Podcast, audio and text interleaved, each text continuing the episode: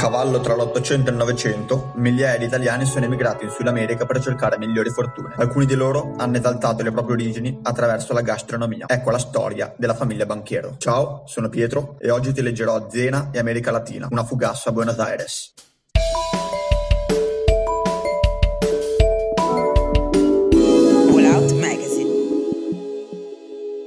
Immagina di camminare fra le case colorate della Boca a Buenos Aires, l'umanità che ti mescola sulle strade, il sole sudamericano che ti scalda le braccia, una musica allegra che esce fuori da una finestra al terzo piano. Poi ti siedi sopra un muretto in mattoni e inizi a raddannare la tua slerfa di focaccia. Questo è ciò che può accadere realmente in Argentina, in uno dei quartieri più famosi della sua capitale. Lì infatti, in via Almirante Brown Suarez, si può trovare il Rancho Banchero, una pizzeria fondata da un emigrato genovese nel 1932. Si chiamava Juan Banchero ed era il figlio di Augustin, il quale già nel 1893 aveva aperto una panetteria storica in cui sfornare la fugassa alla genovese. Il locale si trova nel cuore popolare della metropoli, non distante dalla Bombonera, uno degli stadi più romantici della storia del calcio. Prima e dopo le partite del Boca Juniors, il rancio banchiero si riempie di clienti. La famiglia ha continuato a portare avanti la tradizione culinaria del posto fino ai giorni nostri ed è ormai un elemento incastanato perfettamente nell'anima latinoamericana di Buenos Aires. L'amministrazione politica della città ha deciso di dichiararlo un sito di interesse culturale a causa del suo contributo alla cucina argentina. La buona nomea di cui gode il marchio gli ha permesso di aprire diversi punti vendita in zone strategiche della città, ampliando decisamente il bacino di utenza della clientela. Sopra l'insegna blu del rancio originario campeggia uno stemma con la croce di San Giorgio, che dovrebbe farci sentire un po' più a casa mentre entriamo. La giovialità tipicamente latina e l'odore di pizza e fugazzette con mozzarella potrebbero fare il resto. La storia della famiglia Banchiero è simile a tanti altri percorsi intrapresi da emigranti italiani, a cavallo tra l'Ottocento e il Novecento. Prendendo in considerazione soltanto la Liguria, nel periodo che va dal 1876 al 1915 sono espatriate all'estero oltre 200.000 persone. La congiuntura economica, le maggiori opportunità di lavoro lontani da casa e l'attrazione per l'ignoto hanno spinto moltissime famiglie ad attraversare l'Atlantico per affacciarsi sulle Americhe e iniziare così una seconda vita. Del resto, in questo periodo, circa 14 milioni di italiani decisero di preparare le valigie e affrontare il cosiddetto viaggio della speranza, un fenomeno sociale enorme che ha investito l'intero vecchio continente, definito grande immigrazione, destinato a ridisegnare i tessuti sociali di moltissimi paesi, primo fra tutti gli Stati Uniti d'America. In Argentina ancora oggi l'impronta italiana è fortissima, dovuta ai numerosissimi discendenti della prima ondata migratoria iniziata oltre cent'anni fa. Secondo alcune stime, la comunità dell'italo-argentini arriva a superare le 600.000 unità, ossia più del 50% della popolazione totale del paese. Circa 150 anni fa, il vastissimo paese sudamericano aveva la necessità di manodopera nelle sterminate terre coltivabili di cui disponeva. Da qui, nel 1853, venne inserito nella Costituzione un articolo, il numero 25, atto a regolare il flusso in entrata proveniente dall'altro lato dell'oceano. È rimasto senza modifiche fino ad oggi e recita: Il governo federale promuoverà l'immigrazione europea e non potrà ridurre, limitare né gravare di imposte l'ingresso nel territorio argentino degli stranieri il cui scopo sia quello di lavorare la terra, migliorare le industrie e introdurre e insegnare le scienze e le lettere. La storia del rancio banchiero racconta tutto questo. Una famiglia come tante che si fece coraggio salpando per terre lontane. Un gruppo di persone che è riuscito a costruire una realtà gastronomica importante grazie alla fatica di anni di lavoro. Un cognome che ancora oggi ricorda le origini genovesi di questi scopritori dell'altro mondo. E sì, anche a 11.000 km dalla lanterna, la fugassa, anche se non esattamente come la nostra, piace e ha il suo perché. Grazie per aver ascoltato questo podcast e nel caso in cui vi fossero domande o perplessità potete scrivere alla mail che trovate in fondo all'articolo o nella descrizione del podcast. Grazie e alla prossima.